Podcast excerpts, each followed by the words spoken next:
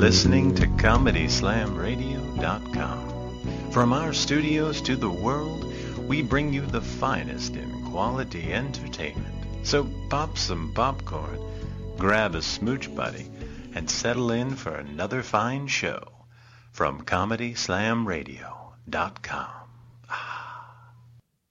Hi, thank you for tuning in to Comedy Slam Radio and the Let's Be Frank show. We have a great show for you guys tonight. We have Dale Jones calling in, and we have Steve Arik in studio. How you doing, Steve? I'm doing really well. Dale Jones is going to be calling in. How could I not be doing well?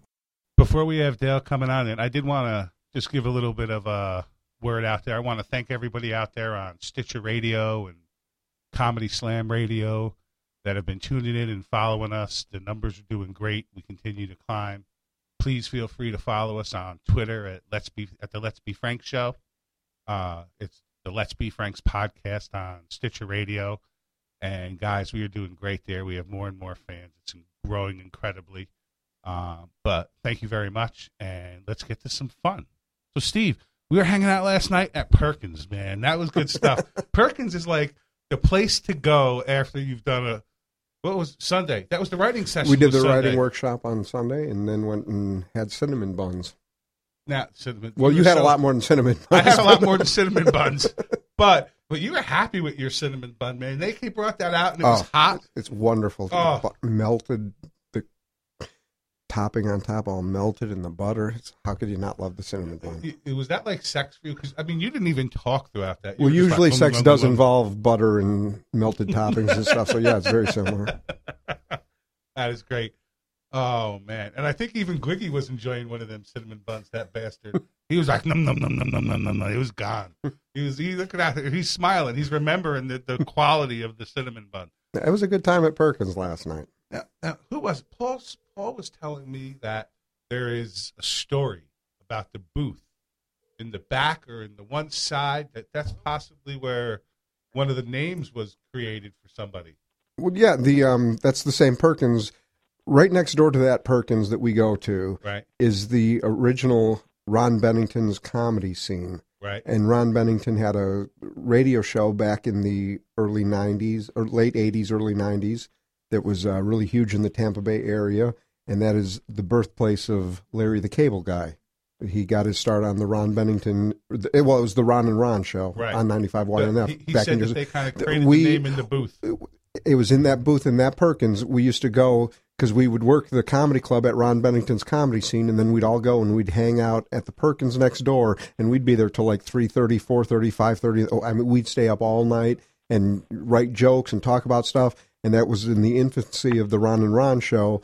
And so Ron, we were sitting around, and Ron's like, "We need to come up with characters for my show. You guys need to call in." And actually, Dan Dan Whitney, who plays Larry the Cable Guy, his first uh, uh, his first character was a Jewish woman named Iris, and he'd call in, "This is Iris," and and and he do, and so he, it was characters that would call into the radio show. And so then he came up with this uh, c- cable guy, and the whole thing was, you know, and it wasn't even about Larry the cable guy. It was just the character, and he made jokes about how, you know, okay, I'm going to make a s- schedule an appointment between noon and five o'clock, and I'm going to make you stay home all day, and then I'm not going to show up anyhow. And it was just this character about this cable guy who called in and messed with people on the show. So And I that- should I should be honored to be eating at Perkins. That's that's, That's where- what it comes down to. Cinnamon buns, and I should, I'm going to be a better comic. We need to start sitting in that booth. But I think we got Dale Jones on. The Speaking of wonderful comics. Dale, how are you? I'm good. How you doing? Not too bad at all. Did you hear us talking about Perkins? Do you enjoy Perkins as well? I enjoy anything that's open past midnight. Uh, there you go.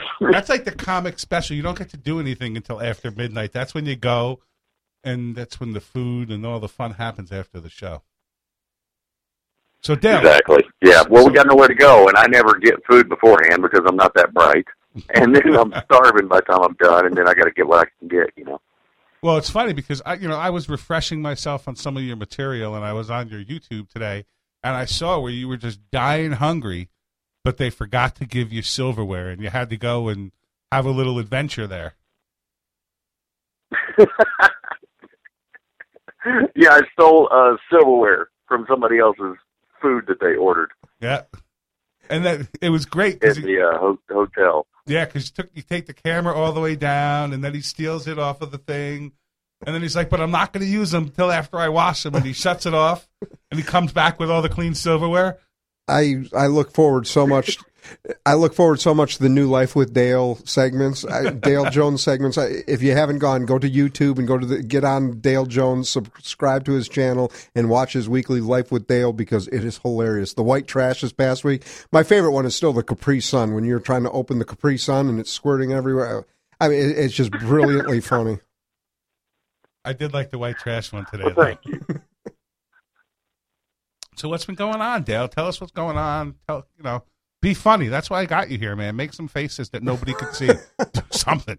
Oh, You want me to do all the stuff that works good on radio. Okay, here we go. come on! I asked you to call into my show to entertain me, please. Actually, it, it, it's really interesting though talking to Dale because it is it's a total because you spend a lot of time you know dissecting comedy and really Right. analyzing comedy. And and what Dale does is so brilliant but it's so different than what anyone else does because he doesn't do setups and punchlines. He does nothing but he does an hour of punchlines. I mean there's nothing there but there, there's no hey here's the setup. No it's just this is funny this is funny this is funny. It- you know so it's got to be the writing behind that or the way that you come up with that is it's got to be so unique to what every other comic in the country does Deep, That's Dale. completely out of fear. That's the only reason I do. I I don't I, did- I uh the silence scared the hell out of me. So and I, and I was told when I started out that I had to have three minutes of nonstop laughs when I was doing open mic. And if you didn't have three minutes of nonstop laughs, then you didn't move to four and you didn't move to five. So I took that literally because I wasn't that bright, and I was like, okay, I got to have them laughing nonstop for three minutes. I can do that. you hurt audiences. That's the whole way my style started. you hurt audiences. There's never, I mean, any other monologist, any other comics, there's a time that you stop laughing and listen to the setup. You literally, audiences laugh from the time you walk on stage to the time you leave stage. There's never a pause from the laughter. I mean, it's just laughing hard for an hour. Sounds like an ab yeah, that's what I try to do. Sounds like an ab workout. You could sell that. Let's get a, a 15 minute special with Dale Jones. You want to work on your abs? You got to listen to an hour comedy a day. What do you think? We could sell that for fifteen ninety nine. I've been told I should sell aspirin. That's what I've been told. Aspirin. Oh man, this is going to be a fun people hour. come up and go, my face hurts, my abs hurt. I, do you have anything? I should sell medicine. Daleprint. That's what I'm going to do. Start pushing Daleprint, and uh, I think that would work good. Yeah, man. Maybe a massage afterwards. Some Jonikins instead of in, instead of Vicodins. Nice.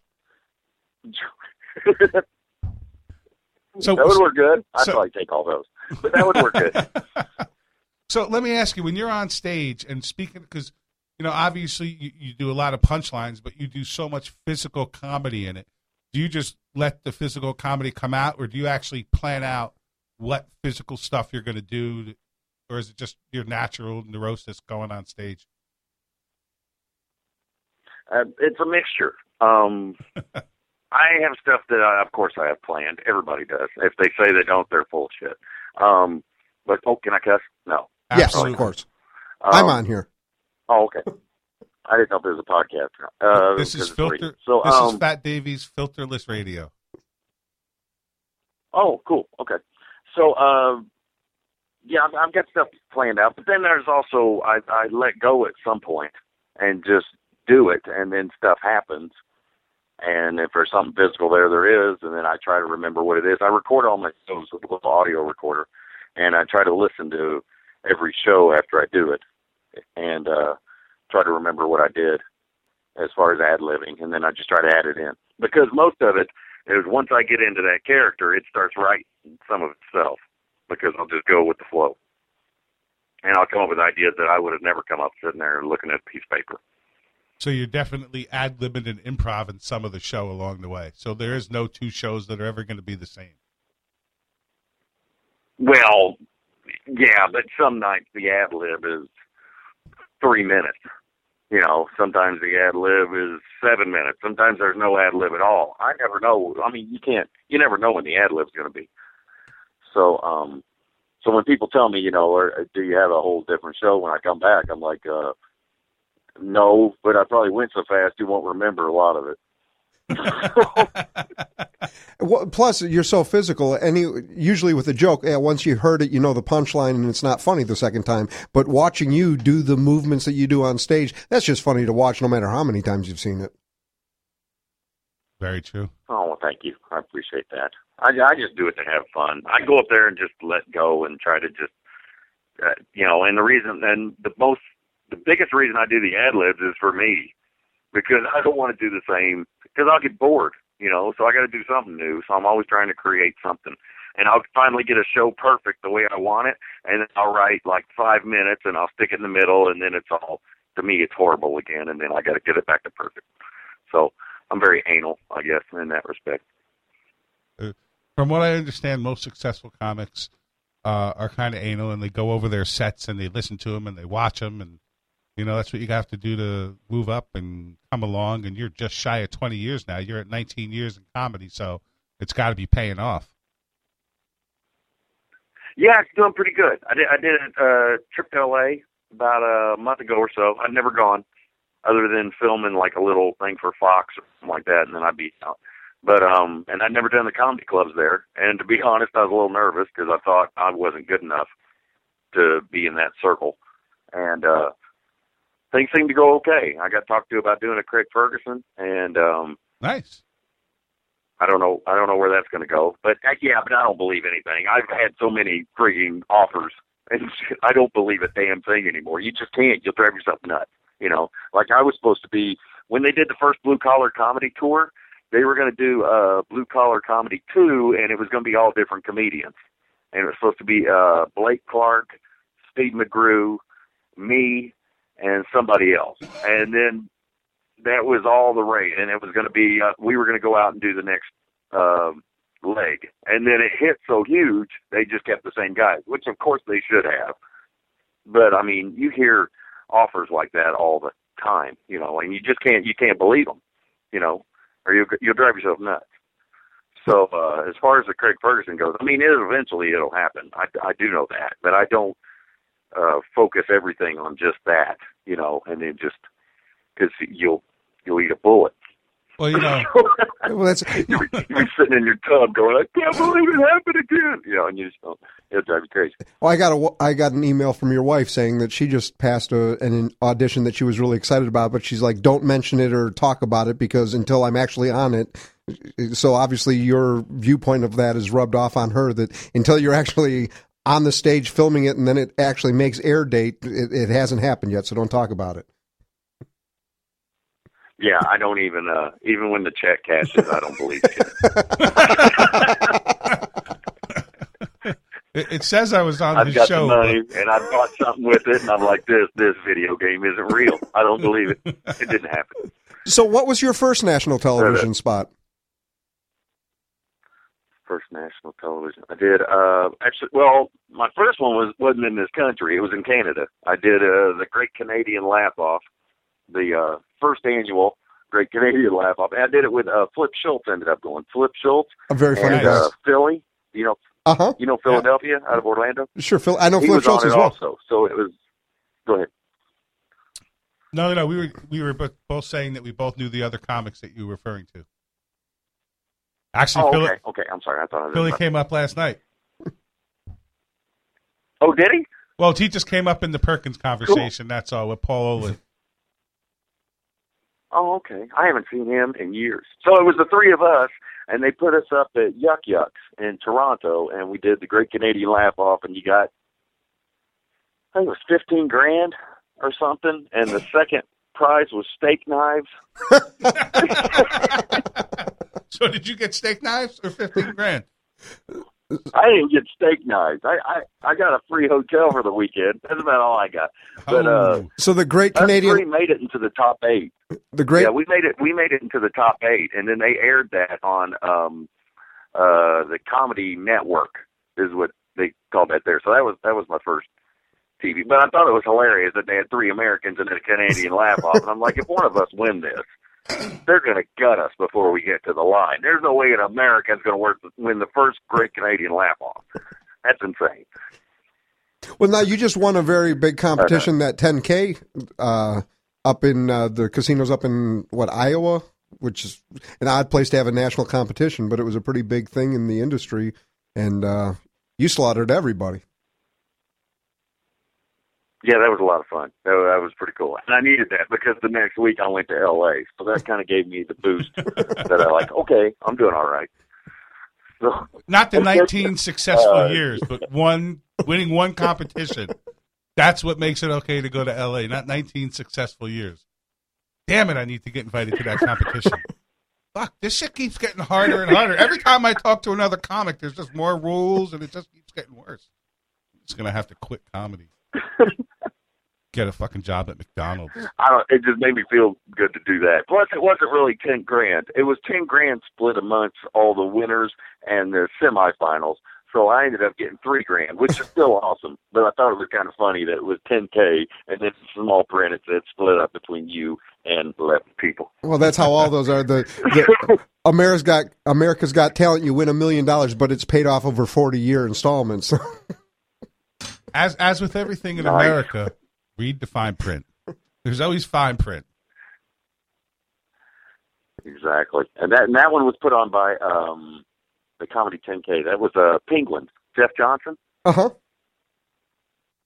Yeah, he he set that one up. That was all his uh thing, and it was at the uh, Moon Mississippi Moon Bar in Dubuque, which is a, actually a big theater room, and they have a lot of concerts there and stuff like that. And uh I think it holds 500 Wow, something, nice sized theater. five 500 people. Yeah, it was good sized theater. It was really cool, and uh yeah, that was a good time. I did that, and then um and then I just uh, I signed up for Boston Comedy Fest. I'm gonna hopefully I'll get to go there again.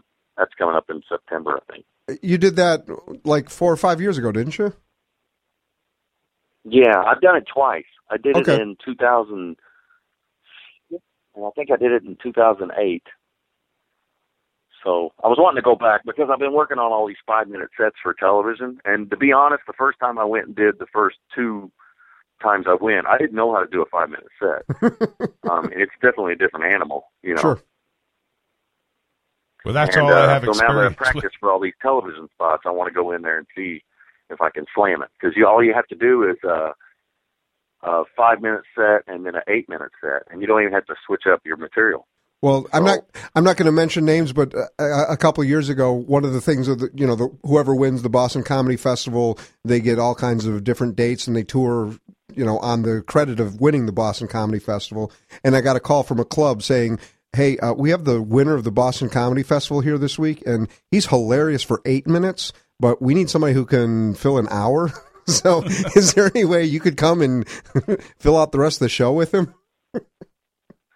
Yeah, I, I know exactly who you're talking about, too. and he's kicking ass now. Yeah, he's doing wonderful now, but But those things happen, and you know what? I'm glad that Steve told me that story because they're having here in St. Pete, they're having uh It- it- they have auditions. Jim's coming down to uh, St. Pete to do auditions for the Boston Comedy Festival. So and a lot that's of going the to be at the St. Pete Coconuts. Yeah. And my first thought is, hey man, I'm a new comic. I, I should go do that, you know.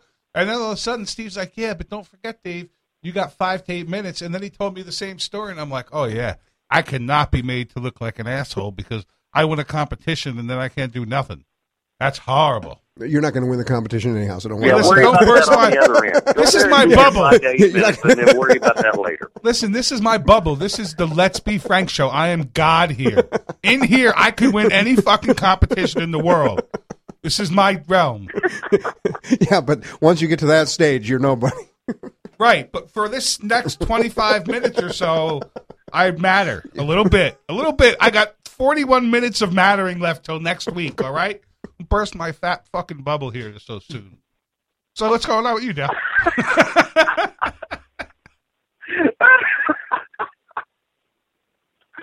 Oh, just do that five minutes right there. Go up and say that. I just got a new five Just minutes. Scream. Just scream, God damn it, I matter. I'm somebody. God damn it. The ratings are going to go up this week, baby. and then just drop the mic. Do the Chris Rock drop. drop the mic, walk off stage. That is awesome. Exactly what you should do. Genius. Well, if I was you, man, I'd go do the five to eight minutes. I mean, what the hell? Who cares It's- about the headlining on the other end? Let them worry about that shit later. No, you know? yeah, I go to that club all the time, and they're very good to me there. They give me plenty of guest sets for five to eight minutes. And it's not about winning a competition. It's about the experience. It's about Exactly. the connections you make. It's about just being surrounded and you know immersed in that atmosphere that's going to do nothing but help you. Exactly. I will go if Right. Greg- And and to be honest, I talked to uh Dwight Slade. He won one year that I was there, it was 2008. And I talked to Dwight the next year, and I go, "Hey man, how's it going? Did you get anything from the Boston?" He goes, "No." He goes, "The money was good." I go, "Your managers didn't jump on that and get you more gigs and stuff like that." He goes, "No." And I go, "Okay, for 2000 the next year, they have to come back and say this was last year's winner and have you do a set or anything?" He goes, "No." I never heard nothing. I just took the money and left. It's important to have good management. wow, or some self promotion. and that's Dwight Slade. I Yeah. mean, for crying out loud, Dwight Slade's not getting anything. The rest of us are fucked. Wow. Oh man, I want to do the check in. The Boston Comedy Festival will improve your career. Check in. That goes out to Chris Gorgeous, and that's just all I'm going to say about that. Uh, so you did the your first uh, your first national spot was uh, Canadian television, then America. Y- y- Now, obviously, you did Last Comic Standing, and you won. I mean, you made the big stage on that. You made it past all the stand in line goofy stuff, and uh, then Yeah. you got to get on stage and do your goofy stuff. That's exactly what I do. I don't even know if it's jokes. What, what what's the experience like Yeah. being on Last uh, on that show, Last Comic Standing? Was was it an overall a great experience for you because you had been in comedy for so long before you got there? So Um, well, first of all, I didn't stand in line. I got an email nice. that said, uh, "Hey, meet us at the back of the building at this time, and we will uh, parade you in." Basically, Nice. and uh, so the fix was in from the beginning. I like so it. yeah, yeah, and uh, I guess through somebody. I get, damn it! What, he's going to kill me for not knowing his name. But he got pulled from the line, I guess. But what they were doing was taking like eight to fifteen people into a tent, and then they just said go, and you tell your best joke, and they write it on a piece of paper or whatever. And that was it. That's what I heard from the line. But um, with mine, there was uh, 20, 30, maybe 40 of us, and they just paraded us in the back, and we went in in front of the producers and did a what I do two minutes, three minutes, and then the lady looked at me. The the first time I went in, I was nervous as hell, and she goes, uh, she goes, we don't have anybody here like you, but uh, and I don't know if any of this stuff will work or not, but yeah, we'll push you through. wow. Okay. That was, Huge vote of that was a great vote of confidence right there. Wow. Exactly. So I got rid of my whole set that I was going to do. I was like, all right, hell with all this stuff, and I'll do new stuff. And then I went up in front of uh, uh, Norm, oh, what's her name? John Ratzenberger and uh, uh, the other guy uh, from Cheers, uh, Uh, Cliff and Norm. I don't know Okay. their Right. names. And uh, yeah, and I did a set just just for them. That was the next round, and I did a set just for them. And uh, I finally got to my last joke. I can't remember what I was doing. I think I was doing the dinosaur or something stupid. And uh, John Ratzenberger goes, "Okay, you finally made me laugh. All right, we'll push you through." I was like, "Jesus." Okay. So then I scrubbed all that. and then I went to the final show, and I didn't even know what I was going to do. I, I was I didn't even take a shower before I went to go do the TV thing. I was in my room and I was freaking out, and I'd been standing in the rain all day, and I looked like I look like shit. And I was like, I'm gonna be doing TV, and I look horrible, I don't know what jokes I'm gonna do. And uh, they and then they put me last on the list, so I had to close the damn show, and I had to be in this competition. And then uh, they just said my name, and I was like, I don't know what I'm gonna do. And I just walked up there, and I just started and did my stuff till the light came on. and then that uh that obvi- that went really good. So and then uh and then they shipped us from there to um where we go? Oh, Vegas. We went to Vegas for the semifinals, and then um that one was a nightmare. Because they wouldn't let me do anything that I wanted to do. They made us sign contracts that said they could lie to us and they could say anything they wanted to to help improve the show. Basically anything uh, uh except for rape you could have done to you. wow, they could rape your material, but not you. Wow, that's pretty messed yeah, up. I had an entertainment lawyer look at my stuff, and she called me and she goes, "Are you sure you want to do this show? Because they are ripping you a new one." Like, "Yeah, I, of course I want to do it. It's national TV." And um, so, uh, yeah, I went and did that, and they wouldn't let me say, uh, they wouldn't let me do some of the jokes I wanted to do. They wouldn't let me say "poontang" on NBC. You would think that's a pretty which was safe the word. punchline of the whole damn joke. So I'm trying to come up with different words. So I come up with cooter, you know, and all this stuff. And they go, no, you can't say cooter. And I go, cooter was on the Dukes of Hazzard. How come you can't say cooter? Man, and then they ended up saying nookie, which made no damn sense. and then I found, and then I went on TV and I said nookie, and Steve Schirripa and Belzer looked at me like I was a jerk. Was that- that would have been funny if you would have said poontang. Yeah, and what I should have done is said poontang. And, and uh, uh, Joey, my wife, she well, girlfriend at the time, she's like, just say it, just freaking say it. And I go, well, I say it like four times in that joke. That means my first joke on national television is hi. that would have been great I too. sound like- in hindsight, I, it's exactly what I should have done because that would have been memorable as hell. Hell yeah, because people would Remember still be looking Jones? that His up today. That was a beat. That'd be awesome. You'd have had the highest click rate. I don't ever. know what he said, but it must have been really cool. Oh man, Y- you would be so many people's hero. And segue. Speaking of oh. heroes, no, who are some of you? We we had a whole thing on segues last night in the writing session. But who who were some of the people that you looked at as you were growing up in comedy, and what brought you to the stage? What made you decide to say fuck it? I'm going to go on stage and be an ass for people and get paid. Oh, I didn't know I was going to get paid. I had no idea when, I, when, I, when I started.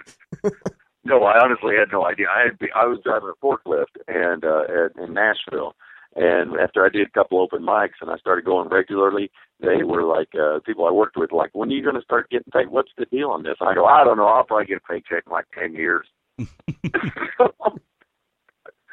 I had no clue there was money in it. I just knew that uh I was tired of drinking every weekend and hanging out at the cake parties. I had to do something. But So now- um, now you're as far drinking as heroes. Go ahead. As far as heroes, it, uh, probably I, I watched all the Abbott and Costello movies when I was a kid. They were on All Saturday right. afternoon, and Jerry Lewis and stuff like that, and um, Steve Martin. I like that. Uh, Robin Williams.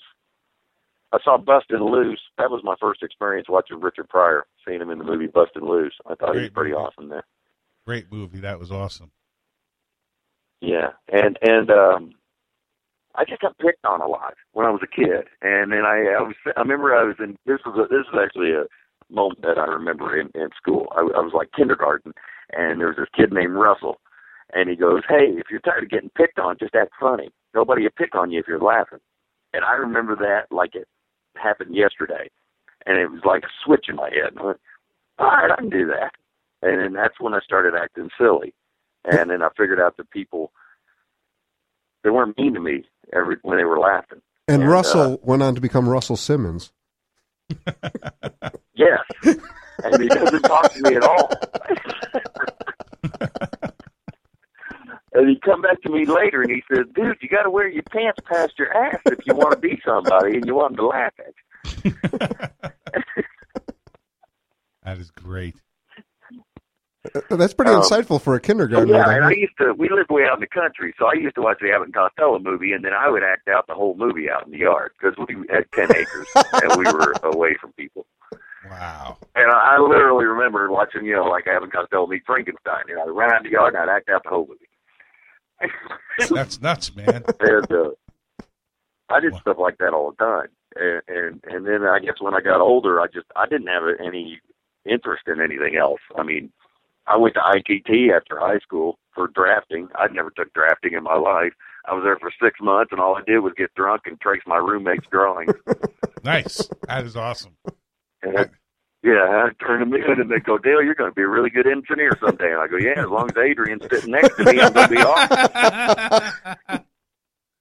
Uh, that is that is even a, I, I quit going there, and then I worked at a lumber yard, and then uh, um, I got shipped off for drinking. I got shipped to my uncle's house in Florida because I was drinking too much.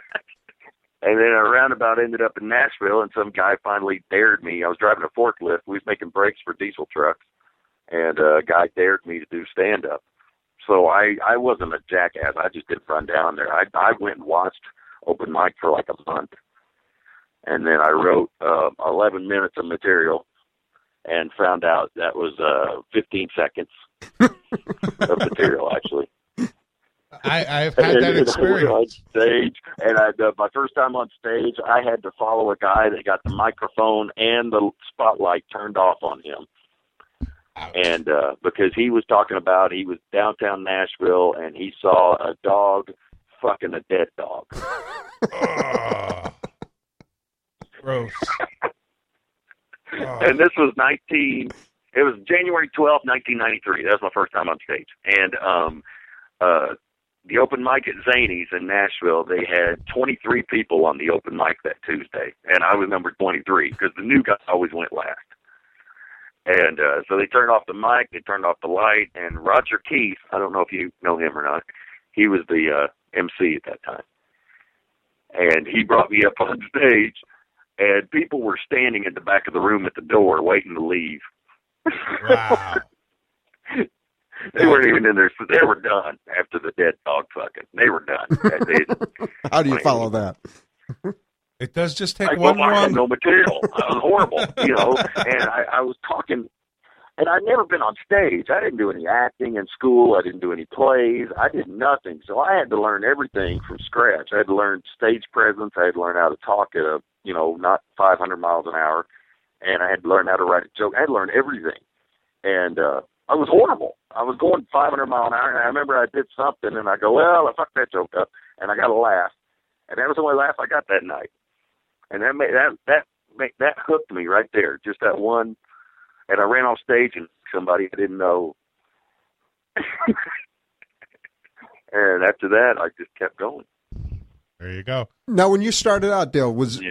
was it the physical comedy, or is that something? At what point in your career did you develop that character or the physical comedy that you do? Did you start out like that, or did you start out trying to do monology or trying to do what have you, props, whatever?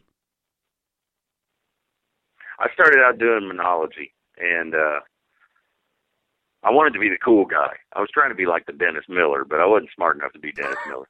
and um, and then and then and then I tried I tried being a cool mustache guy, and I realized I couldn't grow a mustache. And then Tim Wilson looked like told me it looked like a woolly worm died on my face, and. uh and then I tried props one night, and the whole idea was I was going to blow up a, a a balloon and make balloon animals, but I couldn't blow up the balloon. That was the whole joke, and then I was going to give up and say it's a worm, and and they didn't even laugh at it. And I got a video of it of me standing on stage going, "You're supposed to laugh, God damn it! I'm out of here!" I walked off stage. Now you got, you should put that on the YouTube channel, man. Get that up there. I want to laugh at you unsuccessfully blowing up a balloon. Oh, oh, there's there's a lot of I got a lot of stuff that's unsuccessful. There's a lot of horrible things I did. Um, and then I I took a writing class, and uh, I ended up I, in the class I did an impression of a toy monkey, and uh, I really liked doing the physical stuff. I found out I could do the physical and the faces better than I could write the joke at the time. So then I just started writing more physical stuff. But the problem was I was using that as a punchline instead of actually doing a punchline and then doing the physical after it. And uh and that's when the physical started. So it was probably about six months in, maybe seven months in. I started doing physical. Mm-hmm. About the time I got kicked off the open mic. They kicked me off the open mic at one point because they said I wasn't funny. You got kicked off an o- open mics can do that? How do they have open mics anywhere? did it. I suddenly feel slightly more successful. if that was a prerequisite, there wouldn't be open mics. Wow. They kicked me off at Nashville. and They said, uh, "I go, it's Tuesday. I'm only doing three minutes, and it's for free." They go, "You're not funny." You could, they go, "You can sit in the back of the room and watch every show you want to watch, but you ain't going on stage anymore." And I was like, Wow. "Holy!" shit. So, I- so I started traveling and going to other clubs and doing open mics, and now is that one of the clubs? that- and uh, is, is that one of the is that one of the clubs that's saying, "Well, Dale, now that you're this huge, successful national touring headliner, we're your home club. This is where you started. Come back, Dale." No, Matter of fact, if they ever want him back, his no, his numbers are going to double. this is how much I need to come back to your You would club, think. bitches.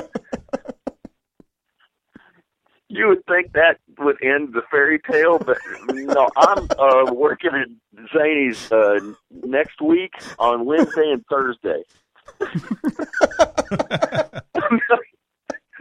I'm not even doing it. The, the the Nashville Zanies has turned into like an improv. They have a big name. I mean, if you don't have a movie or a television show, you just don't headline on the weekends. He's just got it that way. And uh, so I'm lucky to even have my foot in the door.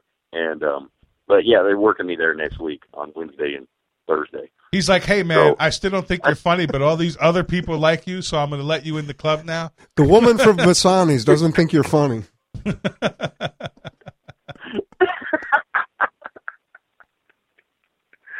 Did you hear what happened at Vasani? Yes, you talk about that? I heard the story. No, we didn't talk about it here, but I've heard the story. I saw, and I saw your thing on Facebook. I think I might have even put some smart ass comment about Ron on there. But uh, um, yeah, I, I heard the story. It's hysterical. Come on, tell us the story, man. Let us hear it. Okay, it was probably uh last time I was there, so it was like a month ago. And I was on stage, and stage left, there was this woman, and she is writing furiously and just staring at me like I've shit in her cornflakes or something. I mean, she's really looking at me like she's mad. And finally, I'm seven minutes in or something, and I look at her and I go, "Are you okay?" And she just starts putting the paper away real fast, and she won't look at me. And she looks at her uh, husband, and he goes, uh, "I go, what are you writing?" And she wouldn't answer me. And um, her husband goes, "She's doing her shopping list." and I go, "Oh, so I'm up there sweating my ass off, and you're worried about peaches." And then she wouldn't answer me. And then she puts her hand over her face like horse blinders on both sides of her head, and she looks at the table like she she just rounded her face so she cannot look at me at all. And uh, she stays like that for the rest of the show.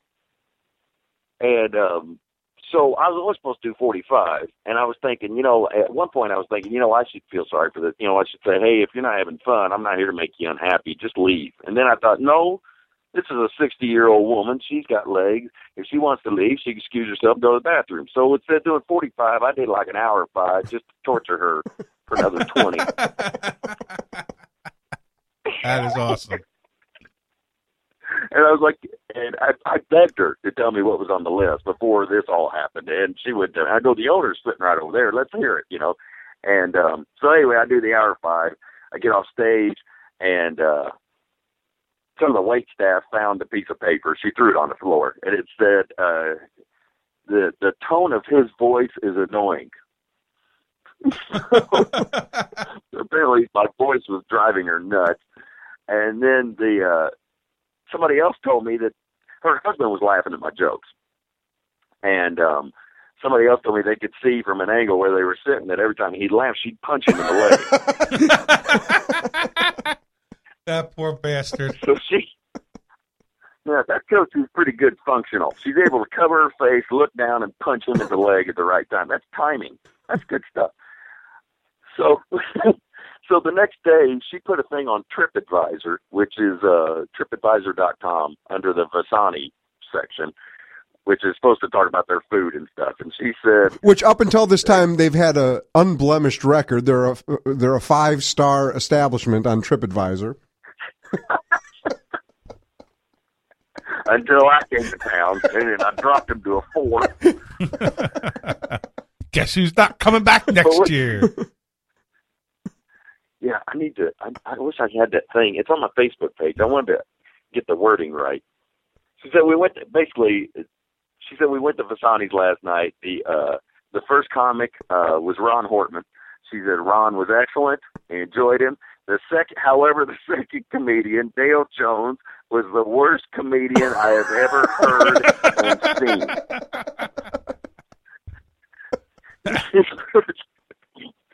she said, uh, the the tone of the, the sound of his voice, uh, a fingernails on a blackboard.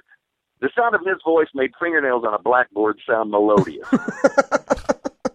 I remember melodious, and she talked about redneck humor. Yeah, she said I was a redneck with no imagination. Thank you, Steve. A redneck with no imagination. That is fucking great. Which is amazing because my whole act is imagination. Yes. she just couldn't see it because There's she not kept one her ounce blinders of on. realness in my show. It's all bullshit. Just- That- that's just Just because she couldn't see your imaginary friend doesn't mean you didn't. That's right. And you have Yeah, jokes I'm about your I do a bit about having three heads and driving off a cliff, and one of them's giving the other one a wet willy in the tongue. You know, because the other two heads fell asleep, and then they're flying off. Yeah, there's no imagination. I, I, so the, but the best line in the whole thing was uh, the fingernails on the blackboard were melodious. She said, uh, "Dinner was great, and the soup was fantastic." getting beat out by the soup. That, that- well, that should just be on all of your promo from now on. Just the soup was fantastic. Dale Uh. Jones is brilliant. Dale Jones is funny. Dale Jones, the soup was fantastic. so I'm trying to write. I got to write a chunk on that. I just can't let that let that go. No way. You can't let yeah, that, that go. Was yeah, that was my first hate ever. First hate critic. That was pretty cool. You, you should. Did you go to the Vasani's website and make another post about her? You should go and make a post about her. No, the owner went there though. The owner answered her and wrote a whole thing about, "Hey, uh, you said the food was good, and people come here for the food, and the uh, comedy is for a choice. So when you make these marks, I mean, it was a really well thought out Basically, answer. how- and he was like, and, and you calling him a redneck is a little offensive. And uh, if you don't like the show, that's fine. But you, you're you're marking this down as affecting my staff and stuff like that. So it was a really well answered thing. And then he put that I was one of his uh, top comics he had come in there. So it, it was really well answered. He asked me what I wanted to say, and I wanted to start out with, um, "Dear fucking soup lady." Dear, the soup is good.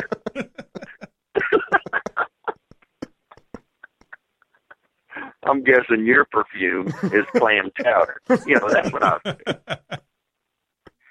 Apparently, you're supposed to take the hard road. Well, he, he- who who was it the other day that had to take the high road? Uh, we were talking about the other day. Daniel Tosh. He got forced to take the high road and apologize. What do you guys think about that? I think that's the way it works when you got a show on Comedy Central, or any show for that matter. They're just going to make you, you know, but all it's going to do is get him better ratings. I mean, what I think's funny about it is that the girl said in her blog that uh she usually didn't interrupt uh comics or anything, but she just couldn't sit there and not uh voice her opinion. So when she voiced her opinion, her opinion was that he wasn't allowed to voice his opinion. but it's okay for her to voice her opinion. That's so awesome. Uh, So the whole turn, which I didn't get, okay, well, I'll agree with your opinion, but by God, I'm going to interrupt you and voice my opinion, and now I want an apology. So, and it's not like he had a bit about five guys raping a chick. That was not the bit. It's not like he walked out and goes, "Hey, everybody, let's talk about rape and let's talk about this bitch getting it right now by five chicks." You know, five guys. You know, I don't know. It's ridiculous, but it's always ridiculous. You never see. There's no footage. There's nothing. There's just just chicks. She could maybe she wasn't even at the show. Who the hell knows? All she did was write a stupid blog. right. I. I bet it was the same bitch that gave me hell. Rape's not funny, but the soup is good. if she would, if she would have ended that blog with "I don't like rape, but the soup was fantastic," then we know we got a serial heckler. That would be awesome. Lady, I would like the soup lady, if you're listening, please call the show at 727 493 2055 and tell Dan Jones, uh, Dale Jones about the soup. What was so funny is all the Seinfeld jokes that started coming out. No soup for you. Uh, Seinfeld was one of the best fucking. I love the soup Nazi. Uh-huh. That was one of my favorite nu- moments. I think one of them. It's up there. That maybe because it's tied to Yeah. food and I'm a fat guy. But the other one with the muffin tops, Anything with food, Fat Dave likes. I like it. But the muffin tops with uh, what was it with Drice with uh, Julia Louis-Dreyfus? Oh, muffins, muffin tops. I don't remember that one. Where the um, she she had said to the guy making the muffins, um, it was it, what was her name, Elaine? Elaine, she only liked the top of the muffin. She'd Yeah. break the top off, and then the stu- the bottom of the muffin that stayed down in the paper, she always threw that away. So then she decided instead of throwing it away, she'd uh, donate them to a homeless shelter. And so now all these homeless people are like, "Who the hell? What? you- We don't deserve muffin tops. We just get." we only get the bottom of the muffins. I can't uh. believe I missed that one. I have to look that up. I will look that up on Netflix. You know what? oh, as long as you go to Netflix because I was going to say if you go to YouTube, Google, you don't fucking know what's going to pop up if you type muffin top. Oh, a picture man. of Fat David. Exactly. oh man, that would be a monster. So I got a muffin fucking mountain. Now, Dale, you More do likely, you end up seeing uh, footage from the latest Poison concert. you see all the muffin tops out there crying out loud. Now, you do a podcast, Dale. Uh, how is it a weekly thing? Is it a how long have you been doing that? It's been going on for I don't know how long it's been. It's called the Ambivalent Podcast Show, and uh it's weekly lately. There for a while, I wouldn't do it. I just, but lately it's been weekly, and it's only um we what we do is we cut it down to we were doing like an hour, an hour ten, and I couldn't even listen to it. So I was like, you know what? If I can't listen to it, I, uh, these people with uh, a life definitely can't listen to it. So so I, because I'm sitting in my car just driving to wherever. If I can't stand it for an hour ten, the normal person ain't listening. No way. So I uh, told uh, Vilmos, the guy I'm doing the podcast with, I go, let's cut this down to 30 minutes and just do it. So then we decided we were going to take the uh, every week we see what the weather is in Chicago, and if it's uh, 93 degrees, then we take 30 plus the three, and we do a 33 minute podcast And that's how you judge it and every then we just cut it off. It just stops at 33 minutes. It doesn't matter what the hell we're talking about. It just boom. And then I made a little sound bite that goes, I'm done. And then it starts singing this stupid alien song that I made on GarageBand. Is that I, I, I figured that was your your voice and it kind of had that hamster voice to it, but the, you're the one who sings it. Yeah, yeah, yeah. I, I sang that. I, I and it's just uh the first song is this is the intro and the last song is this is the outro and it's just stupid stuff that I, I do that song in like four minutes. But I put in GarageBand and then I put an echo on it and I put two alien voices so they're like my backup singers. nice. Yeah, I did that with a microphone that I bought and uh when I did it, I was in St. Louis at a gig with Jody, and I'm sitting in the hotel room singing this while she's at work. And then when she comes back, she goes, "What'd you do? Were you bored?" And I go, "No." And I hit a button and I played it for her. And she goes, "You're you're you're out of your mind." It's got to be. It, it's got to help being married to a comedian because uh, you definitely have a different skew on life that most people, a lot of people, would have a difficult time understanding. Yeah, uh, yeah. I, I have a funny feeling that you were, and it's it's got to be a comedian because I have a funny feeling you are not too much different off of the stage or off of YouTube in real life. I mean, you uh, you're probably just as fucked up. So it's got to take a special person just to deal with that on the regular walking around the house. I mean, because I could just Oh, picture I'm you. definitely fucked up. Like last night, I came up with uh, I just out of nowhere, I went, "Hey kids, it's time for the offensive Rocky and Bullwinkle show." Rocky, you motherfucking bastard! Hey! And I wasn't gonna do that for an hour. Oh man. But I have my boring times too. I mean, I'm not always on. I mean, I'd be in jail. That, that'd be insane. Yeah, But, I saw mean, I saw the last I have last the boring. times where I'm actually pretty boring, and I re- and I read a bunch, you know, and and, and I have a. Where usually when I walk on stage, it's like a switch. I mean, I don't act like that. I mean, I've hung. Steve knows that. We hang out in a restaurant, and I'm not embarrassing everybody people nuts. I'm usually the quiet guy in the room. Well, you're not. You you don't have the energy that you bring to the stage, but you still have a, a really wonderful, unique observation about everything around you. That's just. I mean, you're you're you've got a brilliant mind, whether you're acting it out or just kind of quietly I- making those observations. I need you to cancel whatever gig you're doing on Thursday, and you have to come and entertain us at Perkins, please. you need to come to Perkins. Damn it! This is my bubble, and in my bubble, Dale is coming to Perkins on Thursday uh. on Gulf to Bay in Florida. I don't know where you're at now, but fucking get to Perkins in Florida. We're gonna get you that fantastic cinnamon roll. It's gonna be good. We could sit in the seat Are we that selling tickets? Yes, absolutely. We're we are going to let you sit in the ass prints left by Dan Whitney before he became Larry the Cable Guy. I think that'll be a great experience. I would be honored to sit in Dan Whitney's ass crack print. Oh man.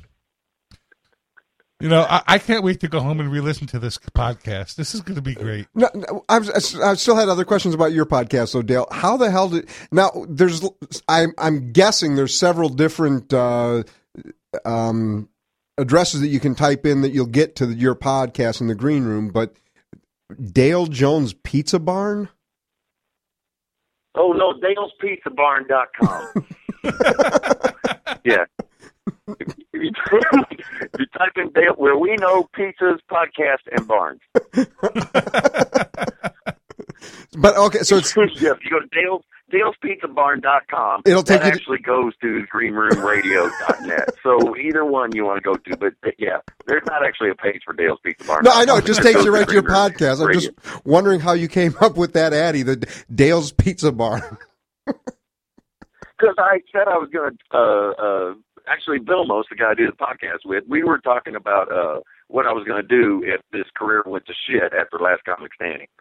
And this was years ago, and I said I'm going to open a comedy club, and I'm going to name it Dale's Pizza Barn, where we know pizza, comedy, and barns. All right. Well, hey Dale, we are down to the last three minutes of the show, so I did tell you to be prepared with some shameless plugs.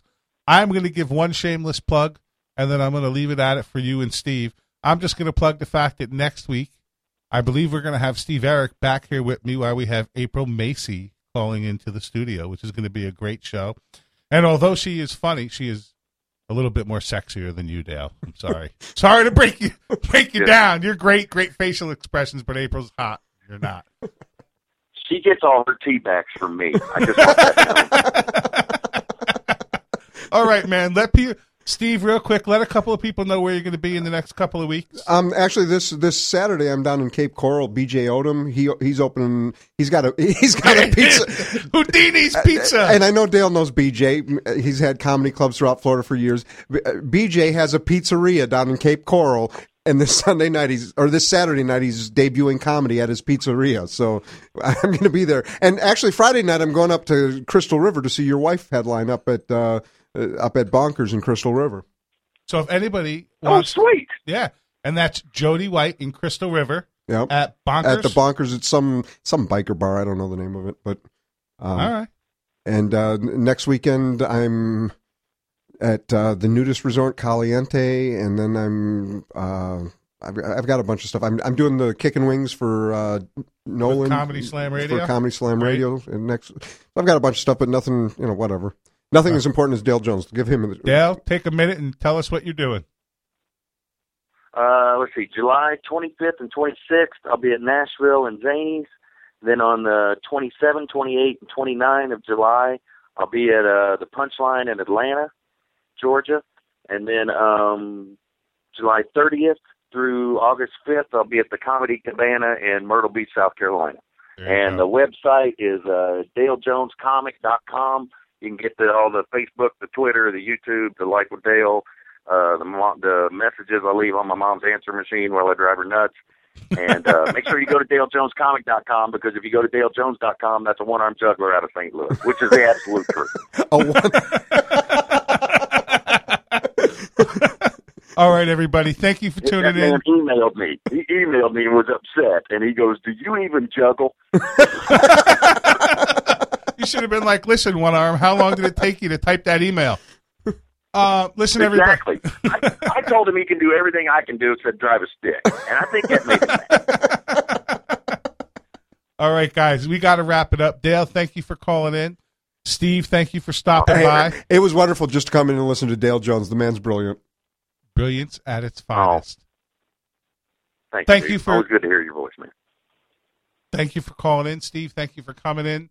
Everybody out there in Funny World on Stitcher Radio, Comedy Slam, iTunes, keep on listening. Follow us on Twitter at Let's Be Frank Show. Stay funny. I'll stay fat, and we'll see you next Monday with April Macy. Good night.